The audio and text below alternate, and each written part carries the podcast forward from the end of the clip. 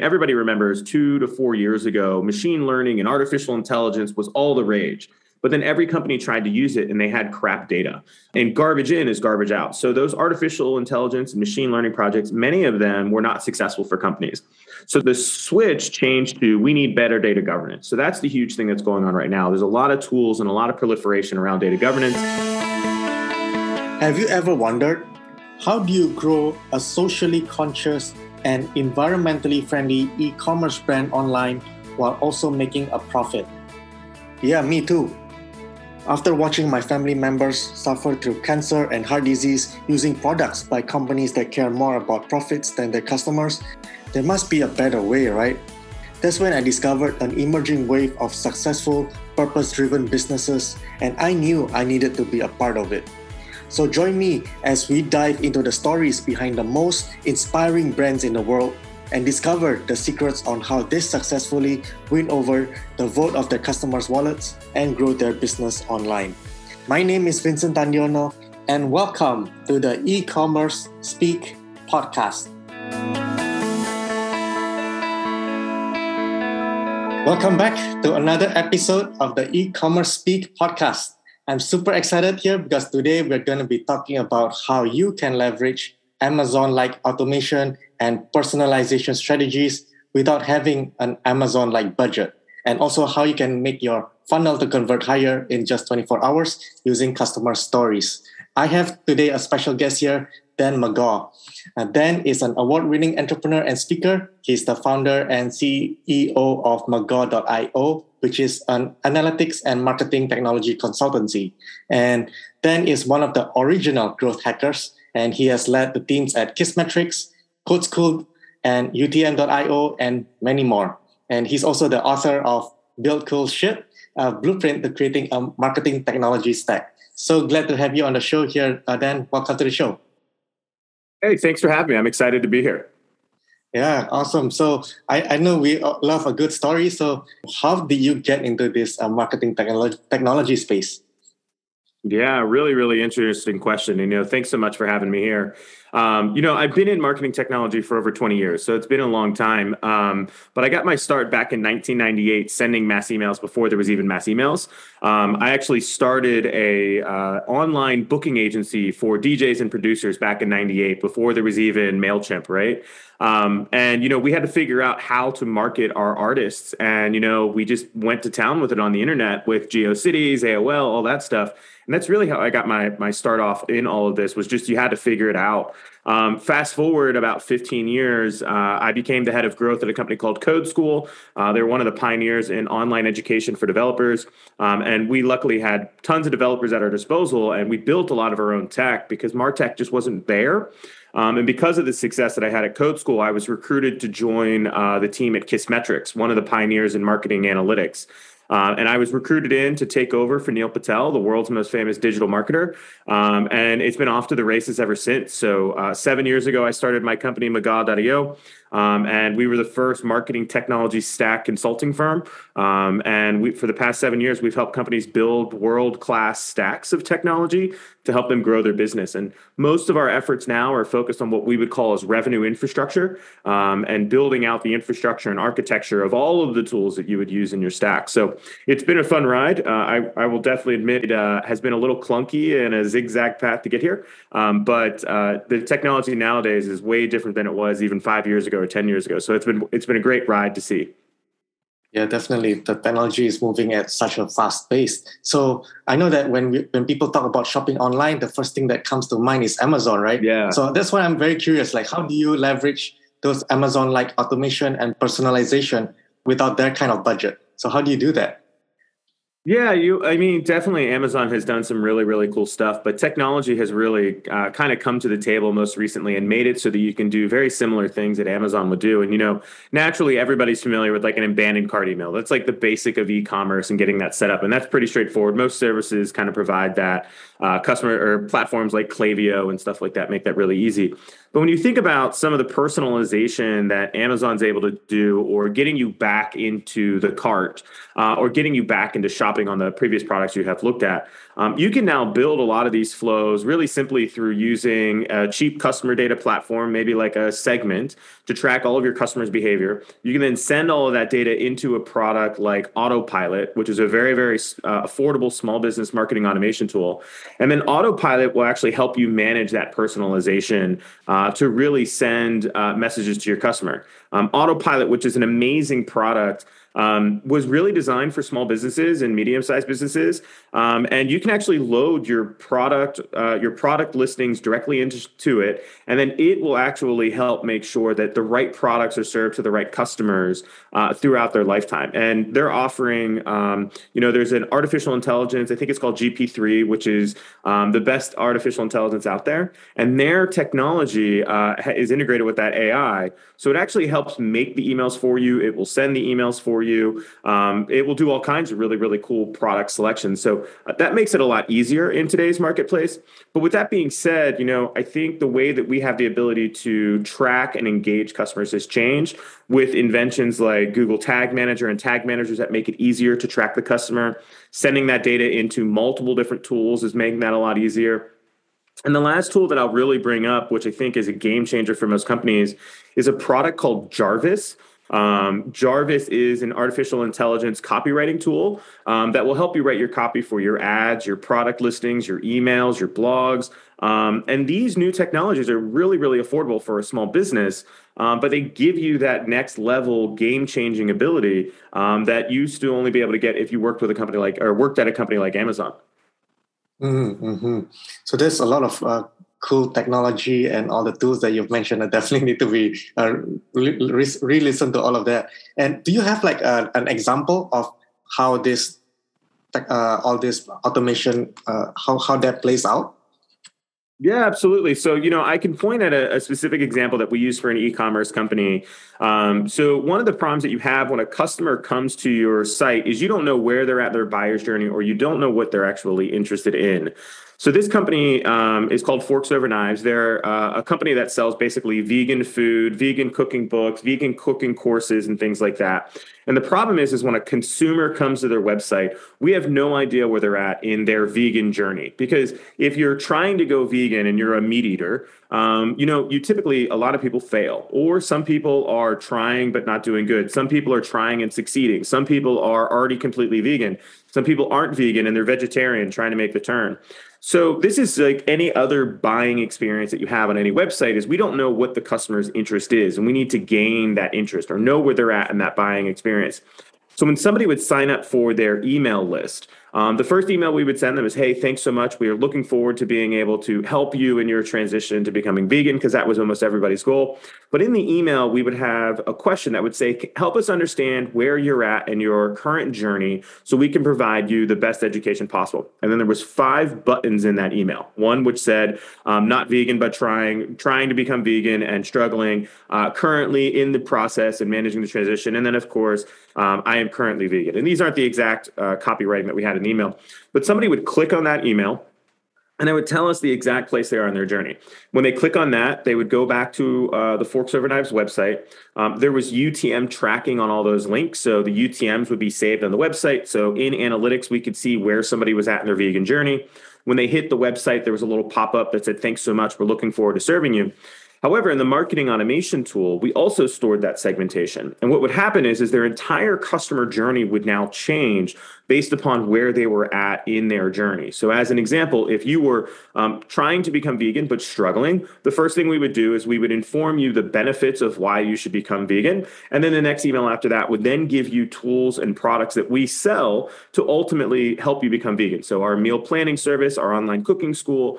But if you were completely vegan, we would not try to send you articles of, hey, this is the benefit of being vegan. We would send you articles about upcoming vegan events or anything like that. And then also the products that we would send you would actually be uh, more the e-commerce products. Buy our dressings, buy our grain kits, buy our meal kits, these types of things. So we're able to control that customer journey and really tailor it to that person.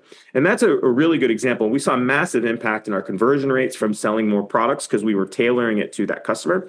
But it wasn't something that uh, was extremely difficult, right? We set up tracking in those emails. That, of course, let us know what they clicked. And then, of course, we were able to send them into a different automation flow dependent upon what they clicked. Um, and that's really, really powerful. And we've used that same exact flow um, in many, many different types of e-commerce businesses. One of uh, another company we used that same exact process with um, was an online T-shirt company. They basically printed custom T-shirts for their customers. However, they had five different customer segments. They sold to HR teams, they sold to marketing teams, they sold to CEOs, um, they sold to churches. So the first email would ask them, "Hey, what type of what is your role at your company?" They would tell us their role, and then we would now send them content that actually would engage them and get them into the process. Um, and that's really what has made Amazon special is that they send you future content um, and and uh, products that you're going to be interested in based upon the information they collect about you and the information that you give them. Um, and a lot of people just don't do that type of segmentation, which um, you know I, it sounds like a lot of work, but the um, it can take some time to build it but the the the true revenue you make in return pays for that in dividends, especially if you can automate that flow quickly. I, I love that example that you shared, especially like tailoring it to their customer journey, right?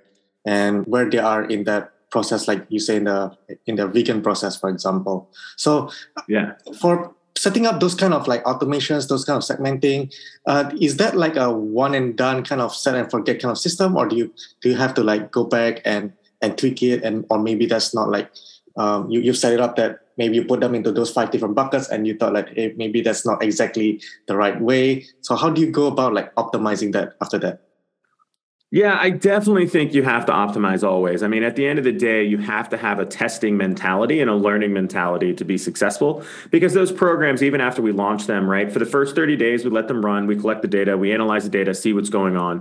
And then we created additional hypothesis on, hey, how can we make this better? So you definitely want to uh, improve that. And if anybody's interested in understanding um, more about how to come up with hypothesis and then how to know what uh, test to run next. Um, if you just Googled um, the Vice framework, um, so and went to the McGaw.io site, there's a great blog article that we've written that talks about how do we do our hypothesis creation, but also how do we do our uh, prioritization. So because if you have 10 ideas of how to optimize, well, you can't do all 10 at once. You, you can only do one at a time. So um, if you use the Vice framework, it will help you build the prioritization on it, uh, which will be really, really good. But you do have to set up regular testing intervals. One thing that we would recommend on an email flow like this is you need to let it run for 30 to 60 days to really be able to see what the outcome is because you're as, you shouldn't be peppering the person with 10 emails in a week, right? Um, that should probably that nurture should be like a month or two months long. So you've got to let that really run through, collect the data, and then what you have to do is uh, really focus on okay, which nurture flow am I going to work on? What am I trying to optimize? What are the behaviors that we're seeing on the website? Uh, and that's where really good tracking comes into play. You've got to have good analytics. You've got to have good UTM tracking to make it so that you know the behaviors that the customers are doing. Um, so, yeah, you definitely have to optimize uh, as much as you can. The thing that I would start with is you have to focus on whatever one has the most volume uh, first. Whatever is driving, whatever nurture sequence has the highest volume, focus on that first, uh, and then go down the path on whatever has the least amount of volume. Uh, because you need to be able to hit statistical significance in any type of testing that you're doing uh, to make sure that it's successful. But yeah, you definitely need to be optimizing this. Um, when you have optimized these programs, so as an example, typically after six months to 12 months, um, you know, you can lean off a little bit of the optimization and let it ride a little bit. But I would definitely recommend every 12 months, you do have to kind of blow these programs up and then rebuild them. Um, it seems costly, it seems crazy, but the world is moving so fast. What worked three months ago doesn't work today. I mean, especially with COVID, right? Like everything's different. Um, and it's constantly changing more and more. I mean, um, I'll use a stupid example of how crazy the world has changed. We buy swag boxes for all of our team members and our partners in these swag boxes, it has face masks. Well, this, we we started this Learson swag box at the beginning of COVID. We got everybody out with masks. Well, COVID supposedly was ending what six months ago. So in the next round of swag boxes, we didn't buy masks. Well, now three and a half months, four months later, well, COVID's back, right? So now we want face masks again. So like, you just it's hard to predict what's going to change. Uh, so you do have to be prepared to blow things up and start over. Yeah, I love what you mentioned about the how fast things are changing, especially today, and especially in the technology space. So I'm curious, uh, what are your thoughts on this? I mean, I know that you've been in the martech space for 20 years. So where do you see like what trends do you see in the uh, martech space like i know yeah. that there's privacy laws coming up here and there blocking pixels Yeah, you know, I think um, the general method of tracking, of course, is going to change. Um, at the end of the day, there's plenty of workarounds around this tracking, but um, you know, Apple moved really quickly and made some problems with the tracking. So, but there's definitely going to be a lot more tracking that that kind of fixes these problems. But the big things that we really see shifting over the next over the next the, the, big thing that's coming up right now is data governance right so um, if you would have asked me this question 12 months ago i would have said data governance is becoming hot and right now it is hot everybody's trying to clean their data. Everybody's trying to make it so that they can capture better data and it's more organized, it's more structured, and it's prettier. And the reason for this was about, I mean, everybody remembers two to four years ago, machine learning and artificial intelligence was all the rage. But then every company tried to use it and they had crap data. Um, and garbage in is garbage out. So those artificial intelligence and machine learning projects, many of them were not successful for companies. So the, the switch changed to we need better data governance. So that's the huge thing that's going on right now. There's a lot of tools and a lot of proliferation around data governance. Um, I even own a company called UTM.io. Um, we're a data governance product for creating campaign links. So we're a campaign link management platform and we're totally focused on helping you get cleaner data. So that rise is happening now. But as you look forward in the next 12 months, artificial intelligence has really reached a tipping point where it's now the normal marketer could use it. It's not just Apple, it's not just IBM. Um, a small and pop, a small mom and pop restaurant could take advantage of artificial intelligence, and you'll see that tipping point really happen over the next 12 to 24 months, where it starts to become everywhere, um, and it's starting to become what's going to happen with writing copy, uh, and that's the scariest part of all. Is you know marketers are going to start losing their job to artificial intelligence that can write copy for them. Um, and that's pretty crazy. Uh, the fact that your emails, your blog posts, your um, uh, your ad copy, all of that stuff can be written for you by artificial intelligence now is pretty scary. Um, so I think that's the next major rise that's going to happen at the end of the day, no matter how much artificial intelligence there is, it's still going to require humans to run it. So I think there's always going to be a place for the humans in there. But AI, of course, is becoming really big. Um, and that's going back to uh, better experiences for the customer. Um, and I think that's what this is really all about. And that's one thing that's a shame about all of this tracking and privacy and all that stuff is, you know, somewhat of this is a pissing match between Apple saying we have more power than you Google or we have more power than you Facebook really it's just a battle over who can have the most data about their customer, right? Because at the end of the day, I have Apple on my wrist, I have Apple on my phone, I have Apple in my car. Apple knows every single thing I do. It knows my health, it knows my sleeping patterns, it knows my blood uh, sugar, it knows everything. Um, they just don't want anybody else to have that data as well. So, you know, it's a little bit of a pissing match, but I think over the next 12, 24 months, you're going to see a lot of new technology for tracking come about uh, which will circumvent some of the things that Apple is doing. But at the end of the day, the problem is, is that most of the reason why we're tracking this data or using this data is simply to provide a better, better customer experience. Um, so it, to me, uh, you know, technology is going to change to solve the problem, but customer experiences are going to go down a little bit before they go back up once we fix the tracking issues. That's really great insights on the where where the marketing technology and the trends are going. Definitely a lot of uh, artificial intelligence, more and more of that. Like uh, that, would be crazy if he can write the copy, right? and it, I'm telling you, check check out Autopilot, man. When I when I got my demo, and this is like six months ago, I'm I'm buddies with the CEO of Autopilot. It's an amazing marketing automation tool, but it will it will literally email you and say, "Hey, we saw that you wrote three new blog articles. You should probably create a newsletter. I've already wrote the newsletter for you. Go check it out." Right? And it's just like mind blowing that you it's already written a subject line, it's already written the the brief text, it's already added images, it's already created the whole email, and you're just like, what? Um, so it's crazy. It's already out there. Please go check out Autopilot and tell uh, them that uh, Dan from McGaw.io sent you, uh, and they'll hook you up for sure because the product does a great job. Yeah, I would definitely check that out myself as well. So let's uh, shift gears a little bit here. And the other topic that I'm also very interested in what your experience on this is how do you convert, make your funnels convert higher with uh, customer stories and anecdotes? Yeah, you know, at the end of the day, I think the biggest thing that we forget sometimes in marketing is we're constantly focused on like how do we how do we convert them more? And you know, in my introduction, you talked about how I was one of the original growth hackers, and growth hackers, what we're most known for, right, is basically being able to manipulate the funnel in an automated way to get people to basically go down the funnel. But in some cases, we truly are manipulating you, or we are tricking you into doing an action, or we're using psychological triggers to get you pushed down. But with that, you have to remember is that most people's buying habits aren't because they were manipulated down a funnel or tricked or there was an automation sequence. It was because they read a story, they related with that story, and then that story resonated with them, and then they purchased something. So, one thing you have to be very, very conscious of is when somebody comes to your website, obviously you have to prove the value that you have to them. But the best way to do that is to walk them through a story of how another customer did that. Jane had this problem. Jane tried to solve that problem by doing this. Jane failed at doing it this way. Jane then did these three things, and then Jane found the solution. Um, and the solution was whatever your product is, as an example. You need to find a creative way to walk somebody through that story on your website by taking them on a stereotypical buyer journey. The buyer journey has four primary stages. And if you look on the internet, there's like seven different versions of this, but the original was like four things. So you have somebody is aware of you, somebody is then uh, basically researching you. They then have to consider you against all their other options. And then the fourth one is that they buy. So when you tell that story, you have to remember when somebody hits your homepage, they're just being being made aware that you exist. So you have to start the story at, "Hey, we know you have this problem. This is a problem that Jane had." This is a really good time to use a customer testimonial or a confidence bar of different companies that have solved this problem. And testimonial videos will get people started in that.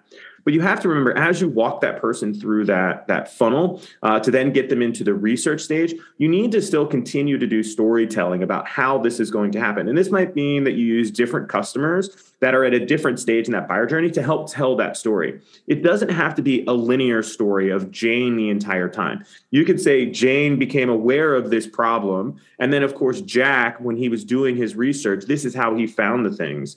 Uh, and then, of course, Sally then did this to consider phase. And then, of course, on purchase, you could talk about how uh, Joe did it. So, but you do have to create that story in the buyer journey so people can relate to the problem and then as well as they can relate to the solution uh, which is really really important. And what we typically see a lot of companies do and what we try to get companies do is leverage your current customer stories that you already have your current customer testimonials. Um, it's very very cheap nowadays to be able to get a testimonial video shot so all of the testimonial videos, if you went to McGaw.io, about 90% of our testimonial videos that we have are were shot for less than $1,300. Um, and that sounds like a, a, lot of money, but at the end of the day, we make a lot of money in return off of those. But those customer stories and those testimonial videos um, are designed in a manner to take somebody through that funnel. So we have specific testimonial videos to talk about, hey, the diagnostics phase when you got to figure out the problem. Then we have testimonial videos that talk about, hey, what is it like to build a strategy? And then we have testimonial videos that talk about the large outcome. You do have to walk people through those stories to really get them to resonate with it and feel like they have something in common with your current customers. So for an e-commerce company, that would mean like they are like a video of them using the product and saying like, before I was using this product, I was I had this problem, and after using it, this is how I use it, and after I use it, now now this is the result. Kind of that kind of uh, video. Yeah, so if like you're saying like an e-commerce company, right? As an example, you know, I'll use a story from uh, Forks Over Knives. So Forks Over Knives, our whole objective was to get people to go from being a meat eater to a vegan. So, and the best way that we were able to do that was showing them before and after success stories, right? So the first thing that we would do is show you a picture of somebody who was uh, potentially overweight and unhealthy. And then right next would be a picture of them uh, perfect weight and then uh, healthy. And then there would be a story. Those success stories were used throughout the entire site to get people to buy products because it was effective. So when you think about an e-commerce site, it's less you you've got to remember you still have to find out how to tell a story in many cases. And if you're selling like just purses and bags and stuff like that, the natural habit is just to get people to get to a product. But if you're able to display that product and you're able to show a story, so when you think about an, a, a, TV commercial, right? The story that you're seeing in a TV commercial is somebody who's living a positive life or having something beneficial happen to them.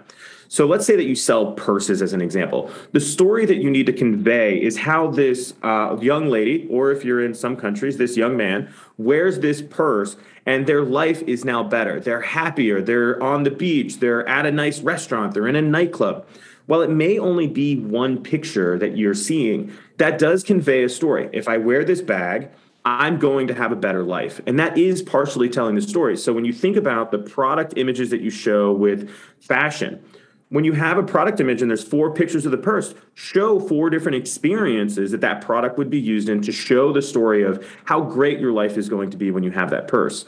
Um, you have to remember that the images that you walk somebody through tells a story. So if you start out with a great um, uh, image and continue to move on those images that show a story of five different experiences I was able to have, and those are positive experiences for that person, that is still telling a story.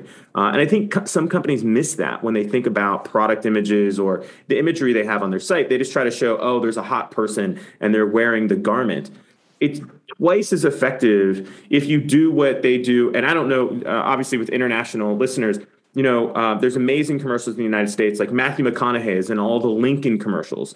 And the whole point of the Lincoln commercial is to prove that if you drive a Lincoln, you could be as high class as Matthew McConaughey, and you can also have this stylistic life that's so luxurious it's telling a story still in there that um, you're you're subliminally reading. Um, but that's what's important. You have to do online too. Is you still have to tell that story. You're going to have this different life if you buy this product. Um, so it's it's it's really giving people the example and template of uh, where they should be thinking. Mm-hmm. So, what have you found to be like the best way to collect those uh, testimonials, especially the video ones? So, do you like incentivize them, or because I think some people uh, it's kind of tough to get videos. Yeah, no, definitely stuff. You know, actually, uh, interestingly enough, this company is trying to work with us right now. There's a company out there called GatherVoices.com, I think it is, uh, and the whole point of their model is to be able to collect testimonials from your customers uh, very, very quickly. And there's multiple companies that make this really, really easy. Um, I, you can incentivize people, of course, to do this. I have never incentivized my customers to leave me a testimonial video or even uh, any of my clients that I work with. We typically are trying to position it as uh, we're featuring you. Like, hey, we'd really like to feature your story. We really want to feature your brand and show you off. We are not saying, hey, will you do this testimonial video to help us? Um, we're making it all about them. So it really does come down to the way that you propose the opportunity to them. Don't get me wrong, people get paid for testimonial videos all the time. Um, you're supposed to, uh, if you do pay somebody, you have to legally state that you paid them in the United States. So try to stay away from that. Um, but if you have a great product, if you have um, raving fans, it's not very hard to get that. If you cannot get a testimonial video, I will share this. If you are struggling to get testimonial videos, your product's not good enough. It's that simple. Um, in our consulting firm, all of our consultants um, are required at month three, month six, and 12 months, they must be able to get a testimonial written, a testimonial video, and then also a case study. If they cannot do that 90% of the time, they're not able to get their bonuses, they're not able to get their raises. Because if a customer is not willing to do that, unless they obviously have some confidentiality rules, that means that we didn't do a good enough job. So in your business, if you're struggling to get testimonial videos, it just means that you're not doing a good enough job um, unless there's confidentiality concerns, which I totally understand. Um, you know, we we worked with uh, big companies like Eventbrite and Maserati and Club Med. They're not going to do testimonial videos because they're protecting their brand. Um, and I, I, get that. Like, I totally respect that. We were able to get other things out of them uh, instead. So, but um, uh, if you're having a problem getting a testimonial, you're not doing a good enough job, in my opinion. Yeah, well said. I, I totally agree. the, the the product should you must have an awesome product that people will probably probably use it and share it with uh with their friends and family as well, right? Yeah. So that's mm-hmm. awesome. I, I really love that advice. So uh, then, uh, what are you currently working with, and how do people uh, follow what what you're uh, doing right now? Yeah, for sure. You know, I'm most active on LinkedIn. So if you went to LinkedIn, just look up Daniel McGaw. I think there's like 150 of us. I'm the cutest one. I'll just say that. Um, but you'll be able to find me. I've got a really big head. Um, but either way, check me out on LinkedIn. I'm most active on that network. You can also, of course, go to McGaw.io, which is our website. Uh, my name is spelled M C G A W and then add the .io. Um, we have amazing content. So anything that um, we do as a business offering uh, as consultants, we actually offer for free on our website. So if you went to our website, you can get access to all that stuff. Um, if you also go to our website, um, in the top section of our website, we're currently giving away my book right now for free. Um, so until the end of the year, we're going to be giving all, away all the books that we can. So go check out the site. The book Build Cool Shit is a blueprint to creating your modern marketing technology stack, um, and will really help you understand how do you build the foundation of a good stack, and then how do you leverage that stack to create good business outcomes it's a true case study. There's three good outcomes that are going to help all businesses from lead scoring, data enrichment, reporting. Um, how do you integrate? So go check out that stuff. And I, I would love to hear from you uh, on LinkedIn and hear all your thoughts and happy to answer any questions on LinkedIn as well. Mm-hmm. Yeah, awesome. And I will definitely link all of the your LinkedIn, your McGaw.io, and as well as that book in the show notes. Go make sure you check that out and follow Dan's work. And uh, Dan, is, before we wrap this up, is there any final thoughts that you like to, any final takeaways that you like to share? Yeah, uh, biggest thing I always tell people is just build cool shit, right? Have fun, build something cool, be proud of it, um, do something a lot of fun. So awesome. Let's build cool shit. Yeah. All right. Thank you so much, Dan. It was a pleasure chatting with you. Thanks so much for having me.